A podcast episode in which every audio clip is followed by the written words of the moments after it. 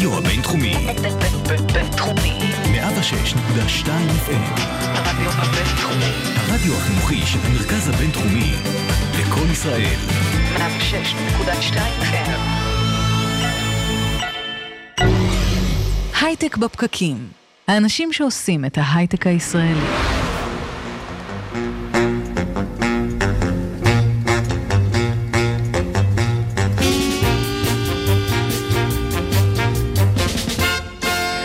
בוקר טוב, יום חמישי, 4 באוקטובר 2018, בהרצליה 27 מעלות, הייטק בפקקים.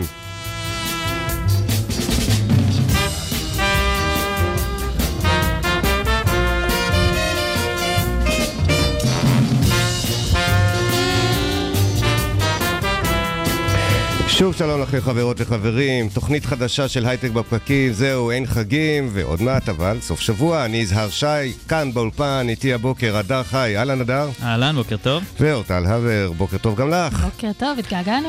כן, ואנחנו כאן שוב, שמחים להיות כאן מעל גלי הרדיו הבינתחומי, במקביל אנחנו בפייסבוק live, בדף הפייסבוק של כלכליסט ובאיצטדיון הסטארט-אפ, תוכנית חדשה, כשאתם בפקקים, אנחנו מלווים אתכם בדרך לעבודה.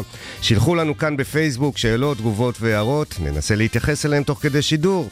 איתנו היום כאן רפי קוריאט, עוד מעט ייכנס ויספר לנו על כנס הננו-טכנולוגיה הבינלאומי. עורכת הדין נוגה גושן ופרופסור יואב שוהם ידברו איתנו על ויקו, דבי פרייס, שותף מייסד ביוניק. פר, ב Uniper Care, יספר לנו על הסטארט-אפ המדליק שלהם. פרשת השבוע היא חשובה היום, פרשה בראשית. אל תשכחו להיות איתנו גם בסיום. אנחנו נפתח בחדשות, חדשות השבוע עם הדר חי.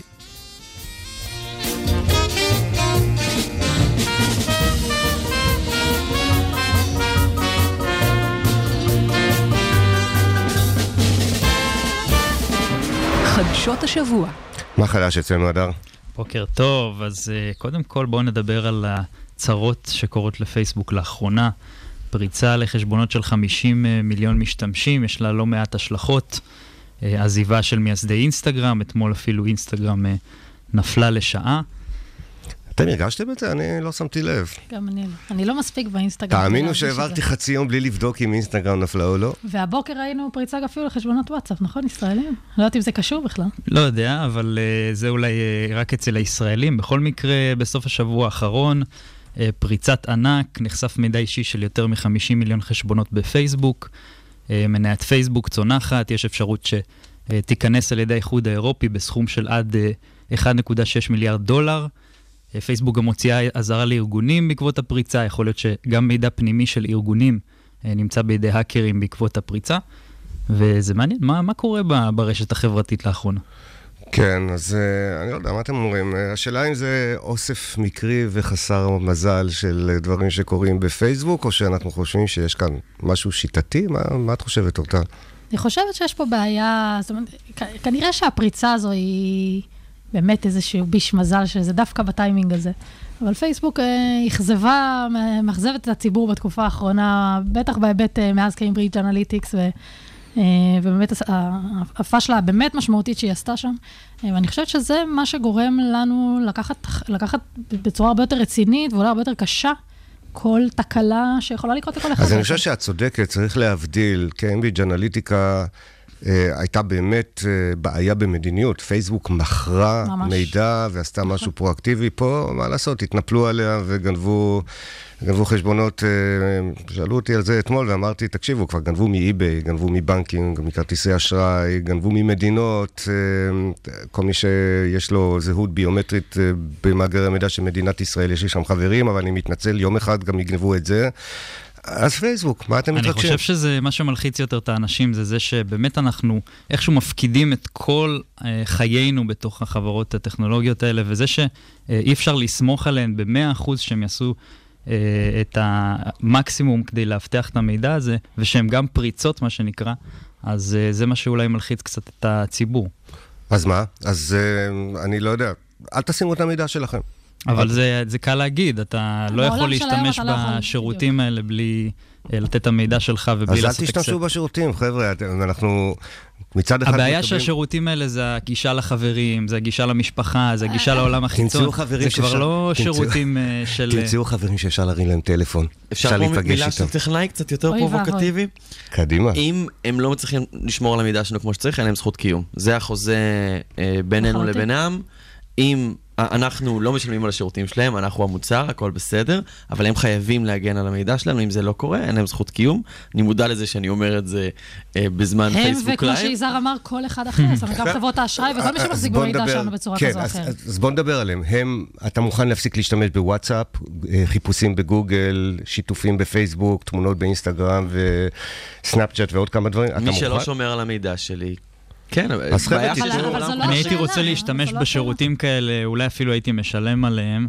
אה, קל להגיד, אולי אה, לא, לא כולם יעשו את זה, אבל אה, הסיכון של לתת את המידע ולהיחשף בצורה כזאת, אני מתחיל ל- להרגיש את זה, אני מתחיל להילחץ מזה, אני מרגיש שאני מאבד שליטה לגמרי על המידע שלי, הוא כבר מפוזר ביותר מדי מקומות, אני מתחבר עם פייסבוק ליותר מדי שירותים, סיסמאות שהולכות לכל מיני מקומות, אגב, אפשר לפרוץ, טעות, אה, טעות פרטיות נפוצה וחמורה. נכון? אם יש אפשרות לא להתחבר עם פייסבוק לדברים ולתת... אבל זה מה שרוב. האנשים עושים, כן. וזאת בעיה גדולה בעולם. אז אני חושב שעד להודעה חדשה, והודעה כזו לא תגיע בקרוב, קחו בחשבון שכל מידע שאתם שמים בסופו של דבר ייפרץ, כל מידע הוא בסופו של דבר ציבורי, קחו בחשבון שכל הודעה שאתם מוסרים בחינם, אה, מישהו יכול להסתכל עליה ולהשתמש בה כדי לכוון אליכם פרסומות מדויקות וכן הלאה, ומה שנקרא באנגלית deal with it, ואם אתם לא רוצים, עדיין אפשר לקנות במכולת, עדיין אפשר ללכת לעבודה, ועדיין אפשר לשחק אה, כדורסל עם חברים בלי להיות מחוברים לפייסבוק, אינסטגרם, טוויטר וכולי. אז אז יכול להיות שיש לא לי פתרון בשבילך. יאללה, תן לנו פתרון. וזה אה, מזכיר משהו נוסף שקרה השבוע. אה, אבי הווב שרוצה להמציא את אותו מחדש, סר טים ברנרס לי, המכונה אבי הווב, שפיתח את אה, חזון ה-World Wide Web ופיתח את אה, אה, HTML. אה, כן, בוא שאנחנו- נדגיש את זה. בהתחלה הייתה אינטרנט, והיא אפשרה לכולם להתחבר עם כולם, אבל זה עדיין לא אפשר לנו לגלוש, לעשות את כל מה שאנחנו עושים היום. כדי לגלוש צריך בראוזרים, בשביל בראוזרים צריך ווב, וסר, סר, שקיבל. את התואר בעקבות ה... קיבל את התואר בשנת 2004 בגלל זה. חדשנות בגלל... שלו. יופי, אז מה קרה איתו? הוא אה, לא, כבר לא מעט זמן הוא מזהיר מפני הסכנות של האינטרנט ושל אה, אה, זה שמעט חברות שולטות בו ושולטות בכל המידע. אה, והשבוע הוא הכריז על הפרויקט החדש שלו בשם סוליד. זאת פלטפורמת קוד פתוח חדשה שנועדה להקנות לכל אחד מאיתנו שליטה מוחלטת במידע שלנו. שהחזון הוא בעצם אומר שכל משתמש אה, יוכל להגדיר איפה מאוחסן המידע שלו, מי האנשים שיהיה להם אה, גישה למידע הזה, מה האפליקציות שיכולות לעשות שימוש במידע, בעצם להחזיר את המידע, את השליטה במידע למשתמשים. אה, חזון יפה, השאלה איך בעצם אה, פרקטית מיישמים אותו, בהינתן וכל האילוצים. אז קודם כל בואו ניתן לו קרדיט, הוא כבר המציא דבר אחד שכל העולם משתמש בו. כנראה שהוא יודע מה הוא עושה. שזה הווב, ועכשיו הוא הולך על משהו אגרסיבי, אז בעצם בואו נבהיר לעצמנו, המידע הוא שלי, ואם אני שם תמונה שלי, אז כשפייסבוק רוצה לכוון אליי פרסומת, היא צריכה לבקש ממני רשות, וגוגל, ווואטסאפ וזה. אה, אם זה יעבוד, אז אה, בעצם חזרנו להיות בעלי הבית. והרסנו את המוניטיזציה של רוב האפליקציות. נכון, האלה. וזה בדיוק הנקודה, שזה אומר שהחברות שנותנות לנו את כל השירותים המדהימים שאנחנו מקבלים עכשיו, שאין ספק שהם מדהימים, צריכות איכשהו בכל זאת אה, להרוויח כסף וכנראה להרוויח גם טוב. אה, אז אני עושה לכם בוחן פתע, ואני גם מבקש מהמאזינים שרוצים לרשום לנו בפייסבוק, מי מכם מוכן לוותר על שירותים חינמיים תמורת שמירה טובה יותר על המידע שלכם? אני אדייק, מעכשיו, מהחודש הבא, פייסבוק בא אליכם ואומרת, חבר'ה, לא משתמשים יותר במידע, לא מוכרים לא לאנליטיקה ולא לאף אחד, אבל אנא מכם, 10 אגורות לכל 100 הודעות וואטסאפ, וכיוון שכל אחד מאיתנו בממוצע 5,000 הודעות אה, בחודש, וואו. אז כמה עשרות שקלים בחודש על וואטסאפ. הייתי מעדיף כמה- לשלם אה, retainer חודשי קודם כל. כמה אתה אה, מוכן לשלם? וואו, זה, אתה כי זה יודע, עולה להם כסף, אתה יודע, הם אל מחזיקים... תתפוס אותי במילה, תקשיב, כן? גוגל, פייסבוק, אה, וואטסאפ למיני מסנג'ר, כל הדברים שאתם, טוויטר, מה שאתם משתמשים היום, כולנו משתמשים בחינם, עולה להם הרבה כסף. נכון, הם מחזיקים נכון. סרברים בעולם, תקשורת, אבטחה וכולי. אני מניח שכל השירותים האלה, אם אתה רוצה לתמחר אותם כשהם לא מרוויחים להם כסף, אנחנו מדברים פה על חבילה שעולה יותר מ-yes או הוט או איזשהו שירות אחר. ובואו, שוב, חבר'ה, מבחן אליכם. אורטל, 250 שקל לחודש תמורת פרטיות, את משלמת? שאלה טובה. אני רוצה לומר לך שכן, אבל אני למי חושבת שלא שזה צופה פשוט קל בנו, מאוד. אורטל חיוורת ו- ולא יודעת אני מה הייתי לענות. משלם ב- לא. בוודאות כמה עשרות דולרים, השאלה באמת אה, שוב, מה גם המחיר. אני על פניו. אומרת, אבל, זה, אבל, אבל נורא קל לומר היום בעולם שלנו, אנחנו לא מבינים, אני לא חושבת שאנחנו מבינים מספיק את ההשלכות, ולא לא חווים אותם על בשרנו מספיק, כדי לומר, אה, כדי לומר כן או לא, וכדי להגיד עכשיו, הנה, ברור, קחו את הכסף שלי, העיקר שהמידע שלי יישאר, בסוף המידע שלי נמצא בכל נכון. מקום, אבל נוח לי, נוח לי לעשות את כל מה שאני עושה היום, ונוח לי שזה לא עולה לי כסף. יגאל אלחרר כאן בפייסבוק רושם אני משלם, יוסי רבינוביץ' רושם עדיין אפשר ללכת למכולת בלי פייסבוק, אבל מצד שני העולם לא קרס בעקבות הפאשלות האחרונות. כנראה שנמשיך להשתמש בשירותים שלהם נכון. למרות הפרת החוזה בינינו. אתם ממשיכים להשת...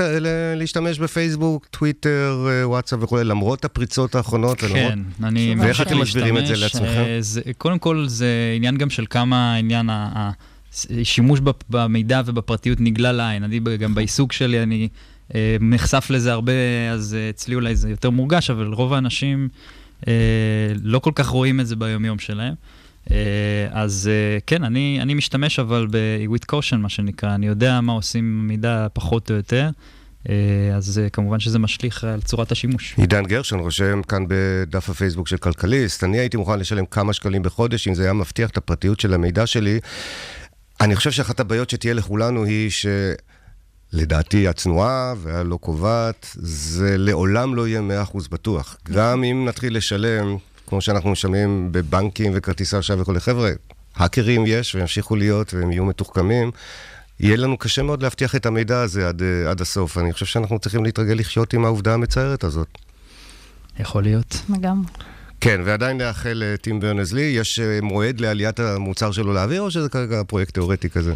כרגע הוא רק סיפר עליו לפי מה שאני מכיר, אה, לא, לא דובר על אה, מועד, לפחות... אה, אז אנחנו נמתין פה בינתיים, ואתם תקבלו את ההחלטות הקשות שלכם, חברים, להשתמש או לא, קחו בחשבון שאנחנו לא ממש 100% מאובטחים. תודה רבה לך, הדר חיים, חדשות הבוקר.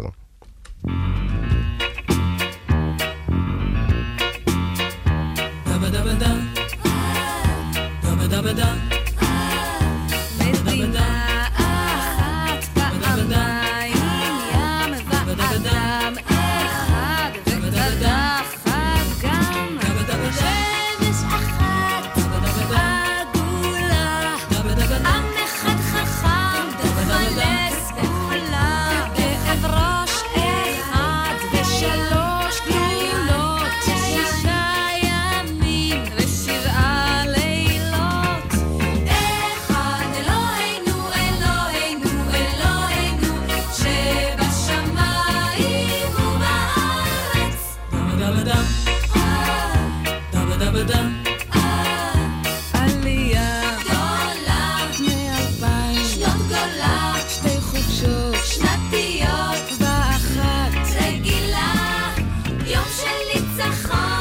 רפי קוריאט הוא יושב ראש משותף לכנס הננו-הטכנולוגיה הבינלאומי שיתרחש אה, כאן, אצלנו בישראל בשבוע הבא, אנחנו תכף נדבר על זה, אבל רפי, ננו-טכנולוגיה, תן לנו הסבר קצר על מה אנחנו מדברים.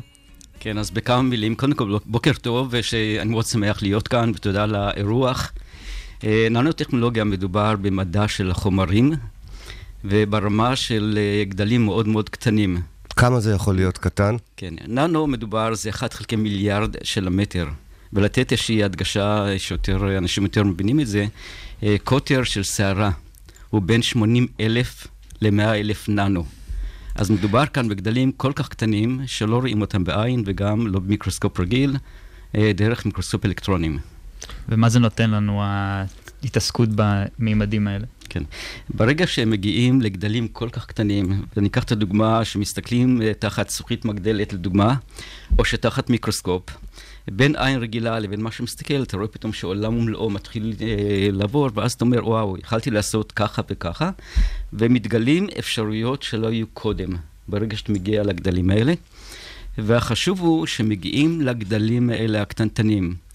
העולם שאנחנו חיים בו משתנה. ואני אתן לדוגמה, בכימיה הרגילה שאנחנו עובדים, מערב- מערבבים חומרים ביניהם, ואז אה, לפי הנוסחאות הכימיות, הם מתחברים ביניהם לחומרים. בנושא של ננו-טכנולוגיה, מה שעושים, עושים מניפולציה שאתה מאלץ אטומים שבדרך כלל לא מתחברים ביניהם להתחבר, ואתה יוצר חומרים שלא קיימים היום בטבע. החומרים האלה הם בעלי יכולות בלתי רגילות. אני אתן לדוגמה, הם חזקים פי חמש מאשר מתכת, ובו זמנית הם קלים יותר. בחצי מאשר ה, אה, אותם חומרים קודמים. הם בעלי מוליכות יוצאת מהכלל, בעלי יכולות של אה, רכישה, sensing, שהן יוצאות מהכלל, הרבה מאוד תכונות שלא הכרנו קודם. אז בוא נדבר על דוגמאות פרקטיות. אני מסתכל פה על תמונות שאתה שלחת לנו, אה, רפי. למשל, טקסטיל אנטי-בקטריאלי מבוסס ננו. מה זה, זה בד כן. מיוחד? אז בוא ניגע.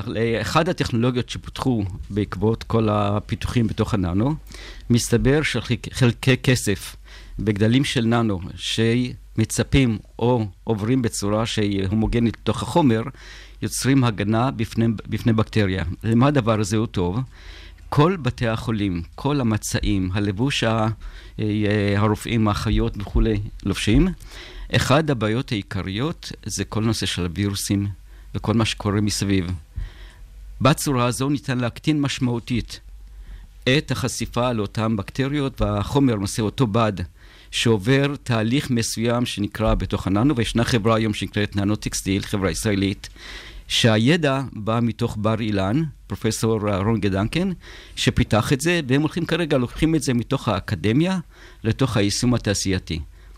וואו, אז בעצם בד שנבנה על ידי חומר כזה, שיש לו אפשרות לעצור חיידקים, לצורך חיידקים, העניין. כן. אפוד מגן מבוסס ננו חומרים, קל גמיש ונוח לנסיעה, זה קרוב לליבנו, כולנו מכירים חיילים. כן, אז אני אגיד את זה. קודם כל, מי שמכיר את זה מקרוב, אז כל, כל אפודי המגן הקיימים היום הם קרמיים. זה דבר מאוד כבד, מאוד uh, גם uh, מגביל את כל יכולת התנועה של החייל, האדם וכולי.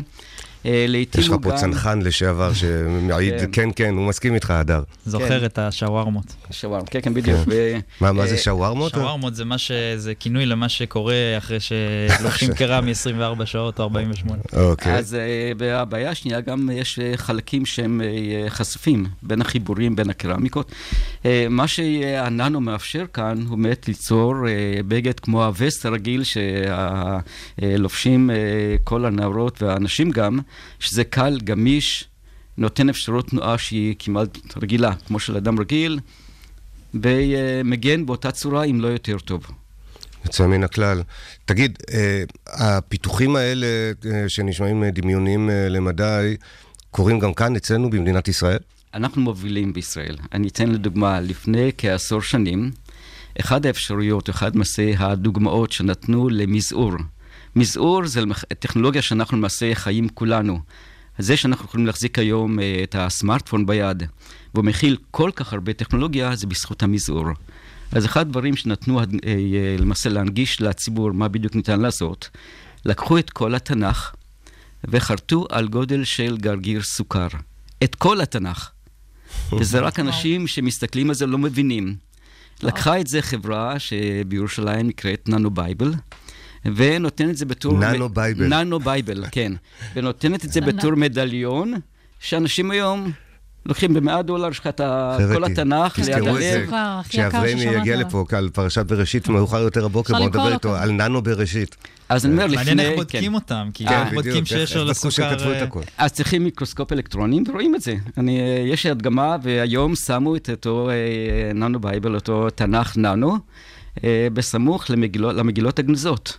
מי שנכנס למוזיאון ישראל, יש שם את המגילות הגנוזות, ולידם יושב הננו שהוא קטנטן שמה, שמכיל אותה כמות אינפורמציה. זה מן הכלל. תגיד, רפי, אז כן. מדינת ישראל החליטה שזה נושא חשוב והשקיעה בו כסף. ספר לנו כן. קצת על היוזמה הלאומית בנושא כן. הננו-טכנולוגיה. ב-2002 פרופסור אה, אה, יעקב אה, זיו מהטכניון, והיה אז ראש תלם, התוכנית הלאומית למחקרית, ומה שהוא אה, החליט למעשה בעקבות המלצות שהננו הוא תחום שמאוד מאוד משמעותי למדינת ישראל וחשוב שנהיה בו. הוקמה ועדה לאומית שכ- שכללה את האנשים מאוד מאוד מכובדים, אה, כמו אה, דן מדן, מי שהקים את Applied Material, דן וילנסקי והרבה אחרים, יעקב יורטנר וכולי. ובעקבות זה הקמנו גם יוזמה, אתה גם חלק מהוועדה אני הזאת. גם חלק מהוועדה, והקמנו יוזמה לנושא של ננו-טכנולוגיה שנקראת INNI, Israel National Nanotechnology Initiative. היוזמה הישראלית לננוטכנולוגיה, שהמטרה שלה ליצור מסה קריטית. להצליח מול העולם בהשקעות שהן סבירות. כשאני מדבר על השקעה סבירה, מדובר בסביבות 400 מיליון דולר, שהושקעו... שיחסית לעולם, אגב, זה, זה, זה נמוך כלום, מאוד. זה... כלום. אני אומר, 400 מיליון דולר במשך עשור שנים, עשר שנים, וזה נעשה בשני קבצים. חמש שנים ראשונות, ואמרו בואו נראה מה יהיה. בעקבות ההצלחה הבלתי רגילה של החמש שנים הראשונות, אישרו חמש שנים נוספות. עכשיו, התקציב הזה של ה-400-500 מיליון דולר, הוא תקציב שבא שליש במדינת ישראל, שליש מתקציבי האקדמיה ושליש מתורם. זה נתן את אותם 240-250 מיליון דולר הראשונים, ואחרי זה בא החומש השני. אה, מרבית הכסף, אם לא כולו, יועד להקים תשתית לאומית לננוטכנולוגיה באקדמיה. אז קודם כל אני רושם לעצמי שזה די מדהים שמדינת ישראל החליטה על אסטרטגיה והקצצה לזה כסף והקימה ועדה שעוקבת ומימשה את זה. יש לכם קריטריונים, יש תוצאות שאפשר לדבר בהחלט, עליהן כן. היום, עשר שנים אחרי? כן. אז קודם כל, אחד המאפיינים שנעשו כאן, הניהול של הכסף הזה מול האקדמיה. ומי שמכיר את האקדמיה, תשאיר אותי, אני רוצה לעשות מה שאני רוצה. תנו לי לחקור ותעזבו לח- אותי בדיוק. בשקט. פה ניהלנו את זה בצורה שכמו שאתה מנהל פרויקט בתעשייה. יש מדדים, והמדדים הם מספר החוקרים, מספר הפטנטים, יש איזה מספר 20 השיטי כאלה, פעולה. יש המון יש מדדים. מה. ונתנו, אבל נתנו בערך כ-12 מדדים שהם מאוד מדויקים, שאפשר למדוד אותם כל שנה, ובשיטה של המקל והגזר. אז אתה נשמע לי מרוצה, רפי, תן לי דוגמאות. כן. למה? מה המדדים שכן עכשיו, הוכיחו הצלחה? אז כן, קודם למה כל, בכלל משקיעים אה, את אז כל כך קודם כל כסף? נבנו שישה מרכזים. שישה שישה מרכזים. מרכזים, אחד בכל אוניברסיטה. אז אם אה, יעבור מהצפון אה, אה, דרומה, בטכניון, בתל אביב, בר אילן, מכון ויצמן ואוניברסיטת אה, הנגב וירושלים. אלה כל ה... בכל אחד מהם יש צוות שהוא מהטובים בעולם, ציוד מלא. ממש יש מה להתפאר בזה, ואני אומר, כל מי שלא מכיר את זה, כדאי לבקר באוניברסיטאות האלה. יש מרכז לנו בכל אוניברסיטה, זה יהיה בצורה של מטריה. נרשמו פטנטים בתחומים האלה? יש היום למעלה מ... הוגשו למעלה מ-1,590 פטנטים, מתוכם אושרו למעלה מחצי, כ-800 פטנטים אושרו. מבחינה של, אה, עשינו דבר נוסף, אחד המדדים היה להחזיר את טובי המוחות הישראלים מחו"ל לארץ. יותר מ-150 במהלך- כאלה, יותר כן, מ-150. 176 וואו. יפה. מהטובים חזרו ביותר. 176 חזרו, עובדים. כן, חזרו חזרו. מחו"ל, מתוכם כמאה וכמה לתוך תחום הננו. ויש שם מחקרים שפורצי דרך. אני, אה, מדובר כרגע בנושא של הרבה מאוד טכנולוגיה, שמחפשת כרגע דרך לתוך היישום.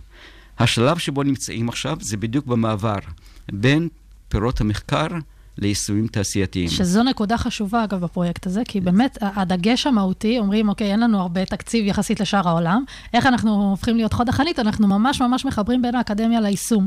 ממש. למסחור. אז רפי, בוא תספר לנו. כן. אה, שישה מרכזים אקדמיים, 176 מדענים שחזרו, מאות פטנטים שאושרו. שיתפי יש- פעולה, חברות, קמו בסביבות ה-200 חברות. שאפו. ויש כנס בשבוע הבא, אני רוצה. שתספיק לספר לנו עליו. דרך אגב, כן. העלינו פה לאתר כלכליסט ואיצטדיון הסטארט-אפ את כתובת ה-INNI, וקצת פרטים, מי שמכם רוצה לחקור עוד, רפי אה, העביר לנו כאן פרטים, אתם מוזמנים להיכנס לאתר. ספר לנו על כן. הכנס בשבוע הבא. הכנס הוא שלושה ימים, בשונה מ... זה הכנס השישי במספר. הכנסים הקודמים היו יומיים, השנה הזו הוספנו יום נוסף, יום של סדנאות. הרבה מאוד מבקשים לדעת מה זה הננו שלא באים מהתחום הזה, וכדי לנצל את היכולות שהננו נותן. ואז הקמנו יום סדנאות, יום לימודים מלא, מטובי המרצים שנמצאים בארץ, ונרשמו לשם אה, כמות של למעלה מ-500 נרשמים לה. אה, וזה בתחומים שונים, יש קודם כל הרצאת מבוא כללית, ואחרי זה לפי נושאי בחירה שכל אחד מהמשתתפים או שנרשמים ירצה. אה, יש יומיים נוספים של הכנס, יום אחד, היום הראשון הוא בדגש לחלק האקדמי-מחקרי, היום השני בדגש לחלק התעשייתי-יישומי. נפלא. בתוך מגיעים ה- אנשים מחו"ל? מגיעים הרבה אנשים מחו"ל, בהחלט, זה כנס בינלאומי. הכנס, בשונה מאחרים, הוא כנס מאוד עשיר. יש חמישה מושבים מקבילים לאורך היום. בנושאים של אה, הננו הוא תחום רב-מרחבי. אז יש שם נושא של אה, ננו אנרגיה וננו אה, פוטוניקה וננו אלקטרוניקה וננו חומרים וננו מדיסין. אז מכל תחום הדברים, יש שם, אה, ניתן לראות שם פיתוחים מהחדשנים שנעשו בארץ. אה, בנושא, בכל הנושאים ישנה תערוכה. אה, יש מושבים שגם ביטחוניים וגם אה, אה, אזרחיים. כל מי שרוצה, זה המקום הנכון להגיע אליו, ללמוד על הנושא הזה. ואנחנו מזמינים את כולכם להגיע. רפי קוריאט, משלל הברכות שאנחנו מקבלים כאן על ננו-טכנולוגיה ואנשים שמברכים אותך, יש לך ברכה אחת מיוחדת מעמק הסיליקון. תודה שבאת אלינו כאן אה, לאולפן, אחוז. ובהצלחה בכנס. רפי קוריאט, יושב ראש משותף של כנס הננו-טכנולוגיה. תודה רבה.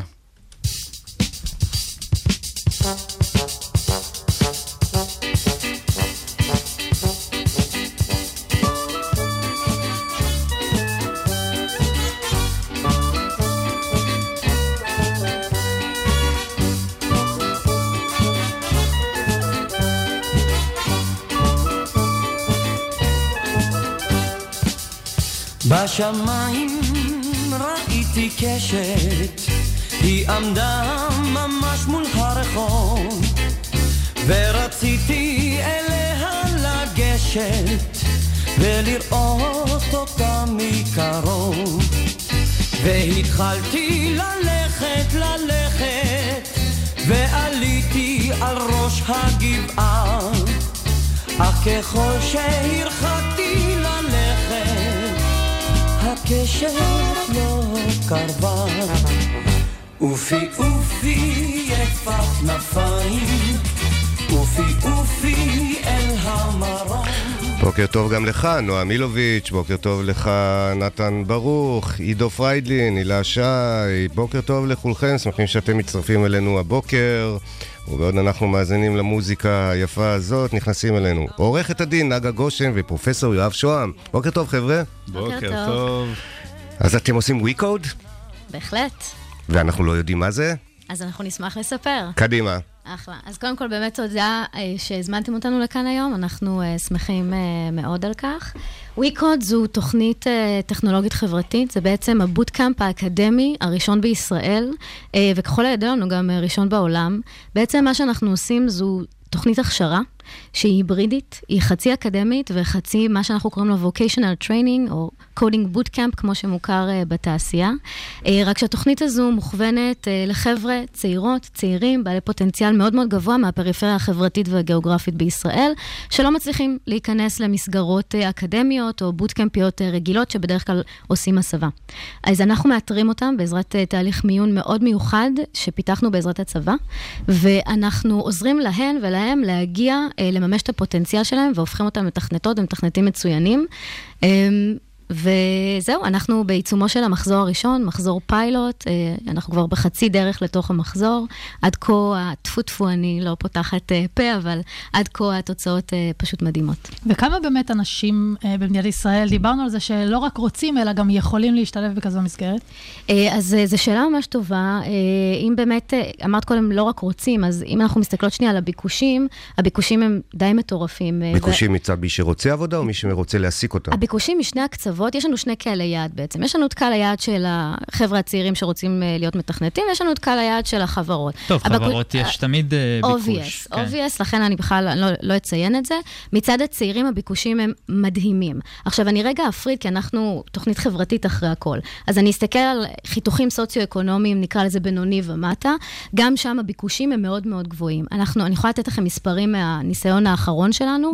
יש לנו, עשינו את המחזור הראשון, אפס שקלים לשיווק. כל השיווק שלנו היה שיווק אורגני. בתוך חודש וחצי נרשמו לנו 1,100 אנשים. מטורף. המערכת שלנו קרסה מרוב והתקבלו הרשמות. כמה בסוף למחזור? 28. 28. זאת אומרת, תהליך המיון שלנו היה מאוד מאוד אה, אינטנסיבי, מאוד אה, קפדני. אה, המיונים שלנו, כמו שציינתי קודם, אה, נעזרנו בעצם בצבא בבניית המיון וכל הידע שיש אה, לצבא. אה, ותראו, ובואו זה... נדבר רגע על גב, גב אקדמי, זאת אומרת, אנחנו מדברים על זה, ה bootcamp האקדמי הראשון. מה זה בעצם אומר? בסוף יש בכל bootcamp, אתם יכולים למצוא קורסים תיאורטיים שיורדים לעומקם של דברים בצורה זו או אחרת, אבל פה ממש הביד... הגב האקדמי והשיתוף פעולה עם האקדמיה ממש מבדל אתכם. זה נכון, אה, ובאמת אה, חשוב להדגיש שיש את הפן האקדמי שהוא זהה לתהליך שהם עוברים באקדמיה. זה שני קורסים, ובסופו של דבר שלושה קורסים שהם אקוויוולנטיים לקורסים שנלקחים באקדמיה. הדרישות הן אותן דרישות, צורת ההעברה היא טיפה שונה, אבל הדרישות אותן דרישות ואין התפשרות. אני חייב להגיד שהביצועים שלהם אה, היו, לא נפלו מביצועי אה, סטודנטים באוניברסיטה. ממוצע יפה, אפשר לומר גבוה. אותו? כן. זאת אומרת, וש- 85, נכון? ושווה להזכיר גם כן שאותו חלק אקדמי נושא בסופו, ב, בסופו של דבר גם נקודות זכות, אם וכאשר אנשים ירצו אה, להשלים לתואר אקדמי. תגיד, יואב, אתה יודע מה, אני אעשה פה רגע פאוזה, כי אני אומר יואב, אבל פרופסור. יואב אה, שוהם, פרופסור למדעי המחשב באוניברסיטת סטנפורד, מחקרים באזור הבינה המלאכותית תורת אתה המשחקים. יכול לחזור על זה? אני רוצה שאשתי תשמע. רגע, אני, אני רק התחלתי. אקזיט מפואר ביחד עם דן אריאלי, מכרתם חברה לגוגל וכך וכך מאות מיליוני דולרים, עשיתם אה, דברים ואתה עושה דברים. למה אתה עושה את זה? אה, אני מדבר על ויקוד, לא על כל השאר. כי, אתה יודע, באנגלית אומרים learn, earn and return. אה, אוקיי. בסופו של דבר, על ערש דווי לא נסתכל אחורה ונשאל למה לא עשיתי עוד חברה. אז אה, אוקיי, איך התחברתם ביחד, אתה ונוגה? אה, יש לנו שטחנית. אה, יש לנו שטחנית, נכון, כן.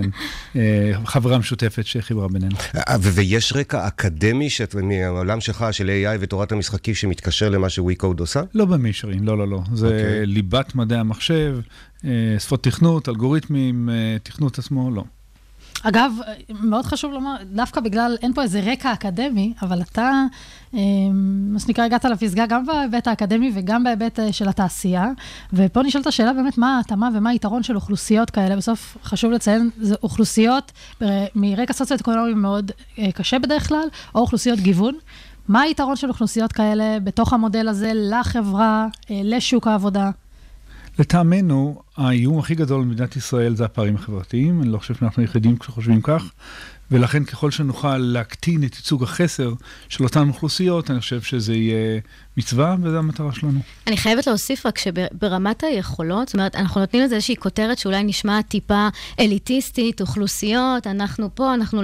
אבל בבטם ליין שמסתכלים על הציונים שלהם, הציונים שלהם במבחנים שהם מבחנים שנעשו לכלל האוכלוסייה, הם ממוצע ומעלה. זאת אומרת, מבחינת יכולות, אין הבדל ביכולות. מדובר באנשים עם יכולות מטורפות, בטאלנטים אמיתיים. ההבדל, כמו מה, ש... מה שאנחנו ראינו בניסיון הלא ארוך שלנו, אבל גם הרבה מחקרים שקראנו ולמדנו מניסיון של עמותות, והשותפים שלנו בתוכנית הזו זה משרד הרווחה והג'וינט ואקספרט, זה כמובן הבינתחומי שמוביל את הכל. ההבדל הוא באמת מגיע ממקום של מיומנויות למידה, שזה דברים שנרכשים, וזה פער שנוצר במערכת החינוך עם השנים, אבל זה פער שאפשר להדביק אותו, ודי בקלות, אצל אנשים עם פוטנציאל מאוד גבוה. ומוטיבציה, חשוב לומר. ומוטיבציה יש שזה... להם המון המון תכונות אופי שמאוד מאוד מתאימות לשוק העבודה ומה שהוא צריך. את כל כך צודקת. אחד האנשים, סליחה, אחד האנשים שפגש אותם אמר, אני, אני באתי כי uh, חשבתי שאני צריך uh, לתת להם השראה, אני מקבל השראה מהם. זה מאוד מעניין. וואו. שווה אולי להוסיף עוד איזה מילה, אם יש לנו זמן, לגבי ההתפתחות של האקדמיה ועולם התעסוקה והחברה המודרנית. אנחנו בתהליך שינוי מאוד משמעותי, ש... ואני האחרון שיטיל ספק בחשיבות הניסיון באוניברסיטה. אבל יש חוסר הלימה בין צרכי החברה ומה שהאוניברסיטה המודרנית מספקת, ו... וזה לא מקרה שכל עולם המוקס והאונליין אדיוקיישן פורח, אה, כי אם אתה מסתכל פיורלי מבחינת הדרישות המעסיקים, אה, מעסיק לא צריך את מלוא ארבע שנים שלו, או שלוש שנים של התואר הראשון, כדי לקבל תחנת מתחיל מאוד מאוד טוב. אז יש כאן איזשהו חוסר יעילות, אני אומר את זה במרכאות, כי שוב פעם, האקדמיה הרבה יותר מהכשרה לתעסוקה, אבל מהאספקט הזה, יש כאן הזדמנות לקחת, לתמצת ולהוציא מישהו שיכול להתחיל להשתכר, להרוויח ולהתפתח כשהשמיים... אתה צופה שינוי הרבה יותר גדול מזה, ב, כאילו מלבד אה, דברים אה, יחסית מקומיים? זאת אומרת, זה כל שינוי גישה ממש משמעותי של האקדמיה? זה ייקח זמן, אכן. בכל העולם, אני יכול לתת דוגמה מהאוניברסיטה שאני הייתי בה 30 שנה, סטנפורד, אה, בנוסף למי שאחראי על הלימודי ההסמכה ולימודי המוסמכים, נוצר ה-Vice Provost for, כסגן הרקטור, ל-Online Education, בתור אה, מה? אזרח מדרגה ראשונה. אז כן, העולם משתנה, זה לוקח, אה, ייקח זמן, אבל זה מה שנקרא gradually then suddenly. טוב, הבעיה היא שכשזה לוקח זמן והעולם משתנה יותר מהר ממה שזה לוקח, אז תמיד העולם אה, לג אחד קדימה. הנה מישהו שמתנדב לעזור לכם כבר, טל בר נוח, משקיע הון סיכון, כותב רעיון נפלא, חשוב מאוד לצרף את הצעירים מהפריפריה, אשמח מאוד לעזור לכם. תרשמי נוגה, טל אה. בר נוח, מתייג לך אותו. רשום בזיכרון. היי טל, עוד חצי שעה אתה מקבל טלפון. משמעותי. איפה, אגב, יש חיסרון למודל הזה של בוטקאמפ? איפה אנחנו יכולים להשתפר ב- באותם מודלים חדשים שקמים? גם המודל כן. שלכם, אגב? אני חייבת לומר אה, שיש אה, בעיה שראינו בבוטקאמפים אה, בכל העולם, אגב, לא, לא רק בישראל, שהיא קצת vicious cycle. זאת אומרת, וזה נוגע לשאלת ה scale, משהו ש, שדיברנו עליו קודם. עלות ההוראה בבוטקאמפ היא מטורפת. למה? כי העלות האלטרנטיבית, זאת אומרת, הא- האלטרנטיבה של מורים טובים, הם לעבוד, זה לעבוד בפיתוח ולהיות אה, מתכנתים אה, טובים שמרוויחים שכר מאוד יפה, וזה קשה. זה קשה למצוא אה, מורים, מרצים טובים, אה, וזה קשה לעשות לזה scale אחר כך. אה, אז פה באמת נכנס ה vicious הזה, שיש ביקוש בשוק, ומצד שני קשה להכשיר, כי העלות ההוראה היא מאוד יקרה. זה משהו שכולנו, כל התעשייה, מנסים לפצח, כי אף אחד לא מוכן להתפשר על ההוראה. בסופו של דבר, החברות, גם אנחנו כתוכנית חברתית, זה, לא- זה לא באמת משנה. אנשים צריכים לעבור את הרעיון הטכני בסוף, בסופו של יום, ואף חברה, בישראל במיוחד, לא תיקח מתכנתים לא טובים. אף אחד לא יעשה את אז זה. זה באמת ככה, ממש לפני סיום, מאוד חשוב לדבר רגע אה, על, על עניין ההטיות שיש לנו, בטח בהתאם לאוכלוסיות האלה. אה, גם אה, במיונים אצלכם, אה, אתם עושים בעצם אה, כל מיני מהלכים כדי לבטל את אותן הטיות. זה לא הקלות, זה לבטל את ההטיות, וממש הדגשת לי את זה בשיחה שלנו, וזה מאוד מעניין אה, איך, איך אותו שוק עבודה יכול... לאמץ את אותם חבר'ה שהוא לא רגיל לה- אה, להתעלם מאותן הטיות, ההטיות האלה טבועות בו. איך, איך, איך מוצאים בעצם אנשים שאומרים, הם, הם טובים באותה מידה? אז, אז אני אומר שני דברים. אחד, זה באמת מהצד של המעסיקים. אה, אנחנו רואים ביקוש הולך וגובר בקרב מעסיקים, שהוא בא בד בבד עם הביקוש למתכנתים, גם לגיוון. יש אין סוף מחקרים שמראים כמה גיוון אה, בחברות בעצם מוסיף להתייעלות של החברה. זה מצד אחד. מצד שני, אנחנו יודעים שאנשים אוהבים להעסיק אנשים שדומים להם, וזה בסדר. ותוך כדי התוכנית שלנו, אנחנו גם מקנים כל מיני מיומנויות תעסוקה שעוזרות לחבר'ה שלנו להבין איך נראה ההייטק הישראלי, איך עובדים בהייטק הישראלי, איך עובדים בצוות, מה הם הנורמות ש, ש, אה, וההלך רוח בתעשייה. אה, ובסופו של דבר, כמו שאמרתי, זה הרעיון הטכני. אז אנחנו מנסים קודם כל לעשות את הרעיונות הטכניים, וככה אנחנו עובדים עם החברות אה, שמשתפות איתנו פעולה.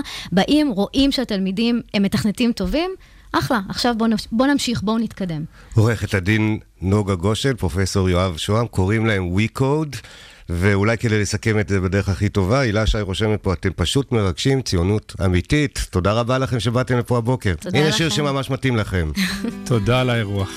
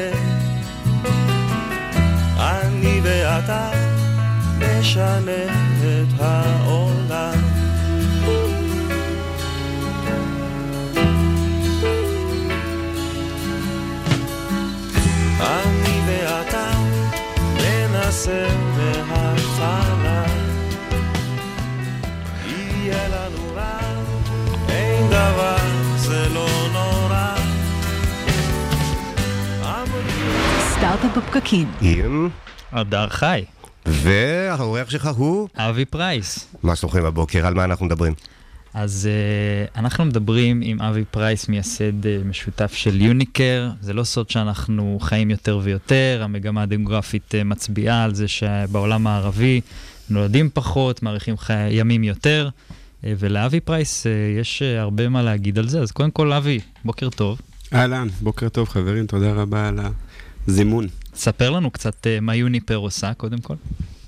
יוניפר uh, זה בעצם uh, חברה שמה שהיא עושה זה טלוויזיה, המוצר הבסיסי זה טלוויזיה אינטראקטיבית שמייצרת health and wellness uh, עבור בני הגיל השלישי. Uh, כאשר חזון החברה והמטרה שלה זה בעצם להפחית בדידות ולייצר אורח חיים יותר פעיל, יותר דינמי. Uh, איך עבור... בפועל אתם עושים את זה?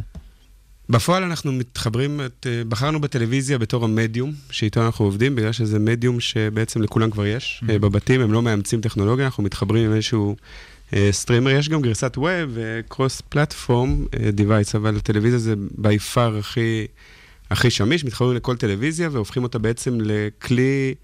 עבורם לייצר תקשורת דו-כיוונית, זה בא עם שלט מאוד מאוד פשוט, בשלט יש גם מיקרופון. מה הם יכולים לעשות עם הטלוויזיה? אז זו שאלה טובה. once, מה שאנחנו אוהבים להגיד, ומה שאנחנו באמת רואים גם ב engagement שהוא די יוצא דופן, זה שברגע שהם אימצו טכנולוגיה, והם לא באמת רואים פה טכנולוגיה, הם רואים שלט. יותר פשוט מהשעת הרגיל שלהם, אפשר לעשות הרבה מאוד דברים. הבסיס זה, זה התחלנו, משם התחיל, זה כל מיני הפעלות ושידורים חיים. נגיד, התחלנו מפרויקטים במשרד הרווחה ואשל ג'וינט ועמותת קליק, פה בארץ, וזה התפתח כבר לארצות הברית, ועכשיו לעוד מקומות. זה בעצם שידור ממרכזי יום. אז אנשים שהם יותר הומבאונד, יותר לימיטד, פתאום יכולים להצטרף אה, לשידור. ולקחת חלק פעיל. מאז התחלנו אנחנו לייצר הרבה מאוד תכנים, והבסיס הוא תקשורת. אפשר לדבר עם בני משפחה, חברים, חיבור לוואטסאפ. זאת אומרת, ה vision של הדבר הזה הוא בעצם לעזור כמה שיותר לייצר מעגלים חברתיים ולתקשר? מעגלים חברתיים זה בהחלט. אנחנו רואים מה שאנחנו קוראים לו triple C, Community, Content ו Connectivity. אוקיי? Mm-hmm. Okay? ואלה העוגנים. עכשיו, זה התחיל ממקום באמת מאוד סוציאלי, אבל עכשיו זה נכנס גם לבריאות נפש ולבריאות ממש. Wow. ולייצר לייפסטייל שהוא הרבה יותר בריא. אגב, זה לא רק מעגלים חברתיים, כי גם חיבור אפילו בסיסי למשפחה, לבני משפחה של הגיל השלישי, זאת אומרת, הם יכולים להיות מאוד בודדים מילולא ה... אני רוצה לחזור אתכם רגע אחורה. מה זה הגיל השלישי? מתי הוא מתחיל? יש איזושהי הגדרה מצבית מעבר למספר, 50, 60, 80? אז זו שאלה, שאלה מצוינת. בגדול זה 65. 65, זה מה שאנחנו מכירים, AARP, שזה הארגון בארצות הברית, הוא פונה ל-50 פלוס, אבל... וואו, כן, 65 אבל, היום זה ממש צעירים. אבל זה צעירים. נכון, זה נכון. אנחנו אפילו מסתכלים על הגיל הרביעי, שזה כבר, אנחנו מדברים על 80-85 פלוס. השינוי הדמוגרפי הזה שדיברת עליו, הדר, הוא, הוא, הוא אמיתי, הוא, הוא השינוי הדמוגרפי הכי גדול שקורה היום בעולם, ביחד עם המהגרים ש, שזזים, מדברים על זה שעד 2030 רבע מהעולם כבר יהיה...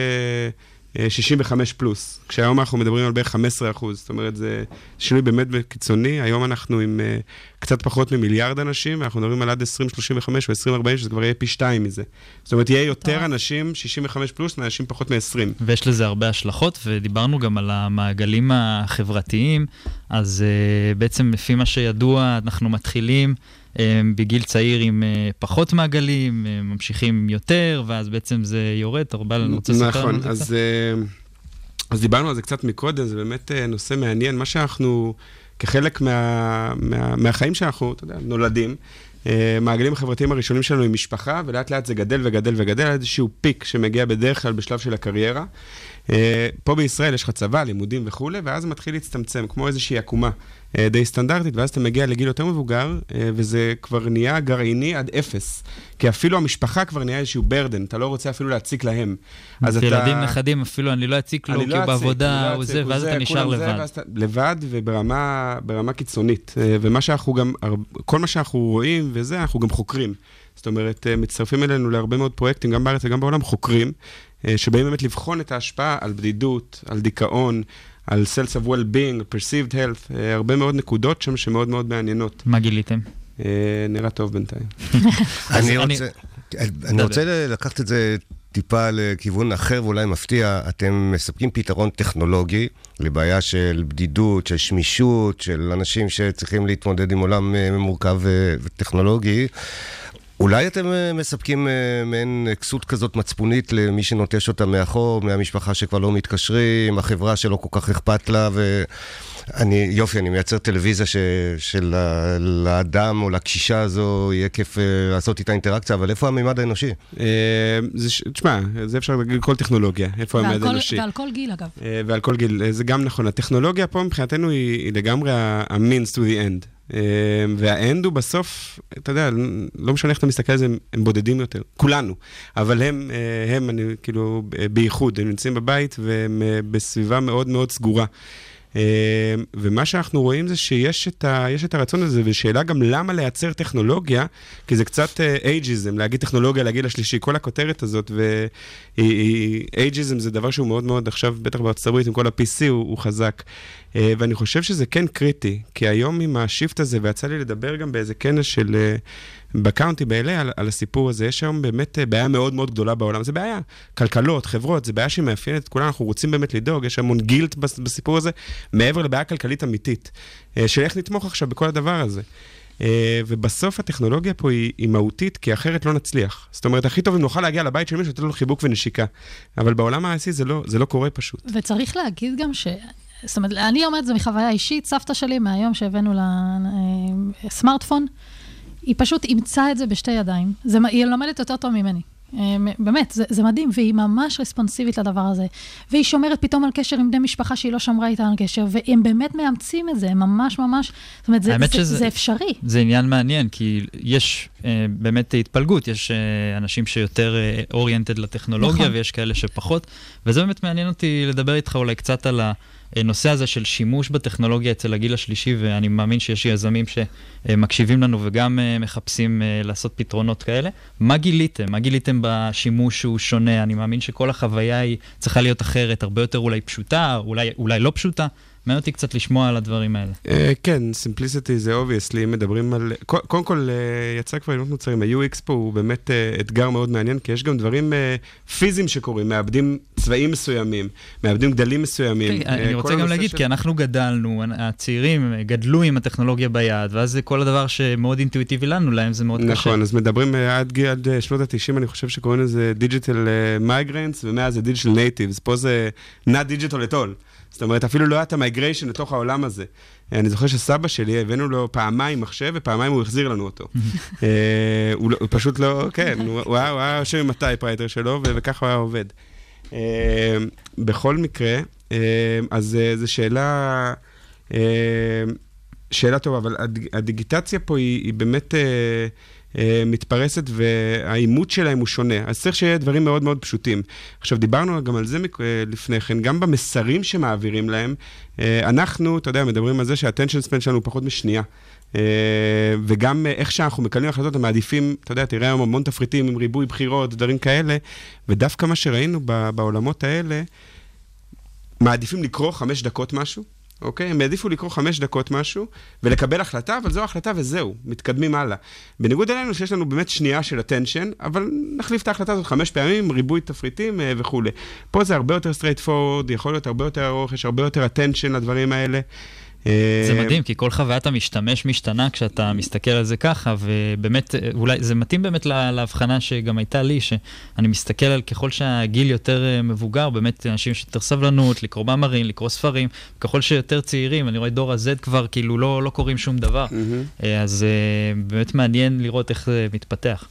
נכון, ורק ליזמים באמת ש- ששם בחוץ ושוקלים להיכנס לתחום הזה, אז אחת הסיבות המרכזיות שאני פה זה באמת הדאבל, אה, דאבל בטם ליין, מה שנקרא, זאת אומרת, גם, ה, גם העשייה, אה, העסק, יש פה שוק מטורף, אה, זו האמת.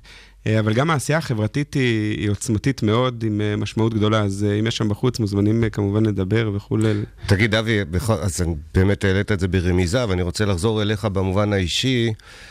יכולת לעשות הרבה דברים אה, בחיים, ובחרת לעסוק בנושא הזה, זה כי יש פה עניין טכנולוגי, או ראית בזה באמת משימה אישית? אה, ואולי גם יש איזה סיפור משפחתי שקשור בזה? אז, אז אה, זה, גם, זה גם וגם, זאת אומרת, באמת יש הרבה מאוד דברים שאפשר להתעסק בהם. אני, הסיפור שלי להצטרפות פה היה דווקא דרך איזושהי תוכנית האקסלרטור של EISP, שהייתי שם עם חברה אחרת. אה, של, אה, שהתעסקתי איתה אז, ופשוט התאהבתי גם בשותפים שלי ובעיקר אה, בחזון ובאימפקט ש, שמביאים.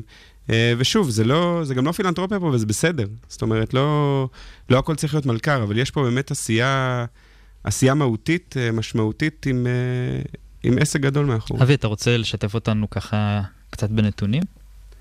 נתונים על? נתונים על על- ההתקדמות? האם על יש יוניפר? אה, מוצר כבר, כן, יוניפר, יש אה, מוצר בשוק, כן, האם כן, יש בארץ, לקוחות? בארץ אנחנו השקנו, החברה הוקמה בתחילת 2016, אה, היה הרבה product discovery ו persona identification, שנה פלוס, ראשונה המון מחקר שם.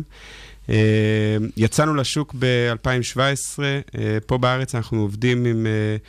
עם משרד הרווחה, עם, אה, עמותת, אה, עם עמותות שונות, עמותות קליק, אה, אשל ג'וינט, אה, אה, קופה, אה, ביתי של מכבי וכולי, עיריות מתחילים עכשיו, התחלנו לעבוד גם בארצות הברית אה, לפני כמה חודשים, אה, בקרוב מאוד, אה, בעוד כמה מוקדים בעולם. אה, אבי פרייס, יוניפר, עושים טוב לגיל השלישי, וגם לכולנו גרמת הרגשה טובה פה, שתהיה לכם הרבה הצלחה. יאללה, אמן, תודה רבה חברים.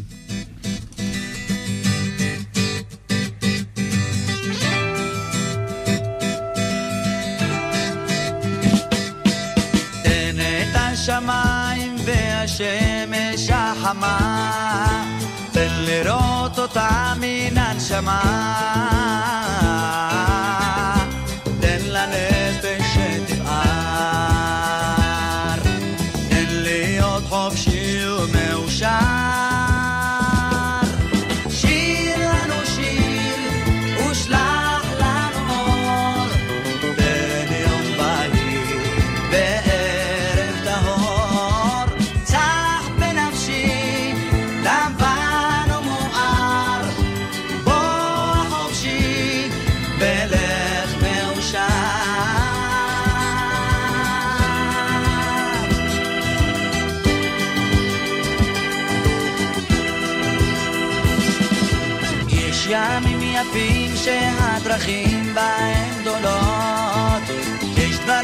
טובים גם בלילות.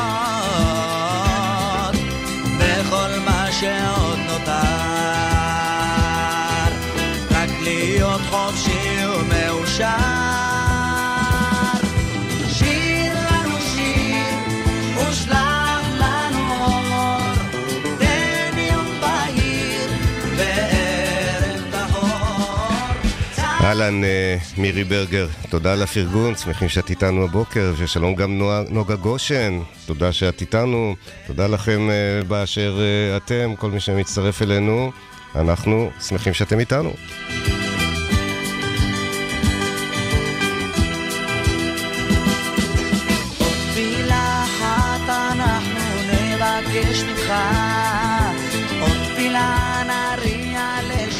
פרשת השבוע. פרשת השבוע, פרשת השבוע היא פרשה חשובה ביותר, אתם יודעים מה היא חברים? אה, כי אמרת לנו, בראשית. בראשית. ברא אלוהים. הנה מתי כספי מספר לכם למה זה חשוב.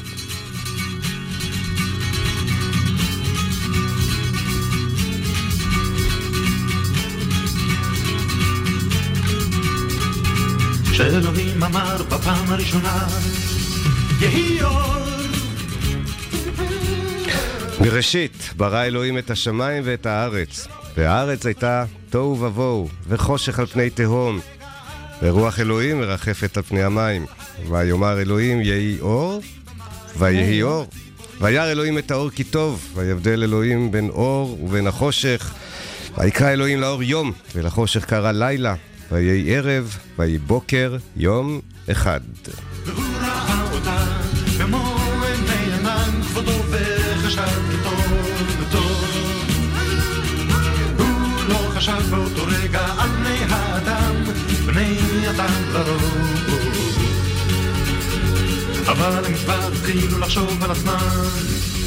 בלי אלים. אז תגידו, בראשית, דרך אגב, אנחנו קוראים פרשת בראשית כי השבוע חגגנו מה, אתם זוכרים? שמחת תורה, נכון. נכון חברים, בשמחת שמח. תורה חוגגים את... אה, תמיד כשחוזרים מהחגים, אף אחד לא זוכר מה קרה. כן, אז חגגנו בשמחת תורה את אה, סיום קריאת כל אה, המחזור מחדש של אה, התורה, קראנו את כל הפרשות, והנה אנחנו שוב בפרשה הראשונה והיא בראשית. בראשית משמעותה התחלה, משמעותה בריאה. מחשבות שלכם?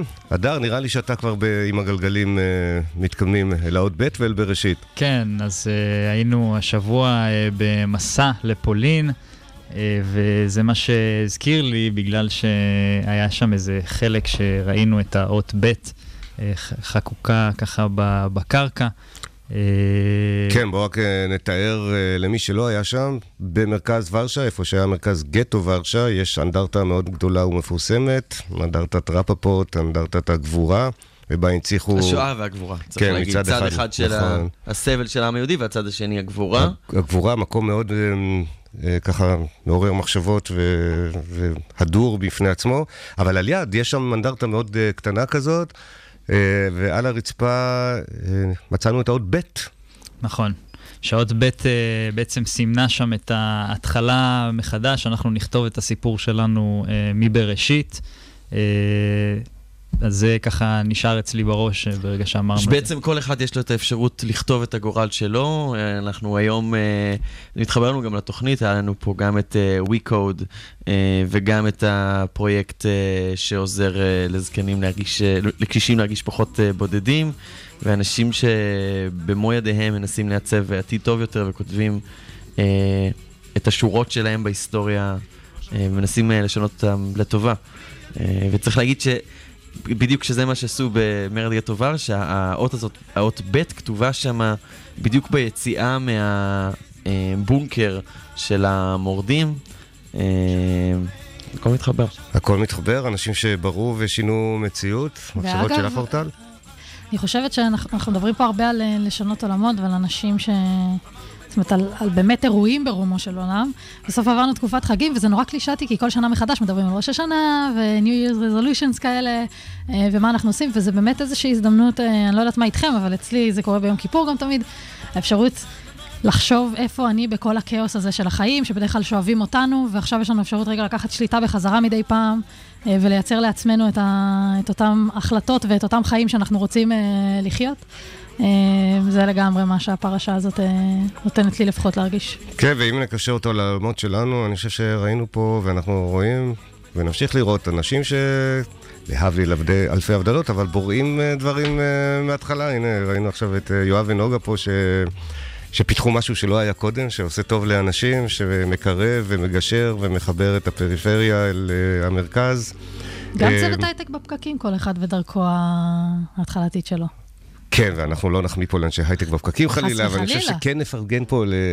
אני חושב כבר מאות יזמים שעברו אצלנו בשנים האחרונות. מדהים. כל אחד מהם עם מעשה הבריאה שלו, כל אחד מהם עם ההמצאות, עם הדברים המיוחדים שהם עשו. ולנו יש את הזכות. ממש ככה, ואם אתם רוצים, הפרשה הזאת גם מדברת על כך שבסופו של דבר, אחרי עבודה מאוד קשה, ברא אלוהים את האדם בצלמו, בצלם אלוהים ברא אותו, זכר ונקבה ברא אותם. וכיוון שאנחנו מתקרבים לסוף שבוע, הנה, תשימו לב, וירא אלוהים את כל אשר עשה, והנה טוב מאוד, ויהי ערב, ויהי בוקר יום השישי, ויחולו השמיים והארץ וכל צבעם, ויכל אלוהים ביום השביעי מלאכתו אשר עשה, וישבות ביום השביעי מכל מלאכתו אשר עשה. ויברך אלוהים את היום השביעי, ויקדש אותו, כי בו שבת מכל מלאכתו אשר ברא אלוהים לעשות. חבר'ה, אנחנו מתקרבים לשבת, וזה אומר כן. שאנחנו מתקרבים גם לסוף התוכנית שלנו. צריכים לנוח בסוף שבוע. כמעט שבת שלום. תודה רבה לכם שהייתם כאן איתי באולפן, הדר חי ואורטל הבר. תודה רבה לאורחים שלנו מכל קצוות אה, העשייה שלהם. הפיקו את השידור הבוקר אורטל הבר, המפיקה, מפיק הדיגיטל הוא שקד דמבו, מפיק ראשי של התוכנית הדר חי, עורך מוזיקלי באולפן ומראיין בחסד אורי טולדנו. תודה לכלכליסט על שיתוף הפעולה, תודה לרדיו הבינתחומי שמהווה לנו כאן בית בכל שבוע מחדש. שימו לב, אנחנו גם באפליקציות פודקאסטים, מילת החיפוש היא בפקקים. תודה לכם המאזינים שהאזנתם לנו בדרך לעבודה, סעו בזהירות אם טרם הגעתם למשרד. יום טוב ומהנה למי שכבר שם. ביום חמישי הבא אנחנו נהיה כאן שוב עם אורחים חדשים ואנשים שעושים כמוכם את ההייטק הישראלי. אנחנו הייטק בפקקים, להתראות בשידור הבא.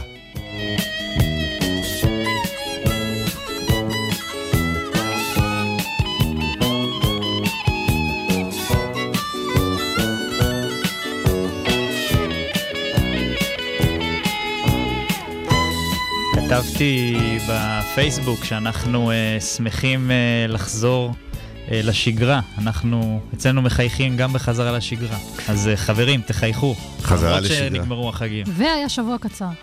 כן, זהו, חזרנו ויוצאים לחופש. כן, משחקים אותה, חזרנו ליומיים, אבל בסדר, עדיין. לא, בסדר, תן קצת, כן, תן לנו קצת להכיל את העניין הזה. הוא לא פשוט לנו.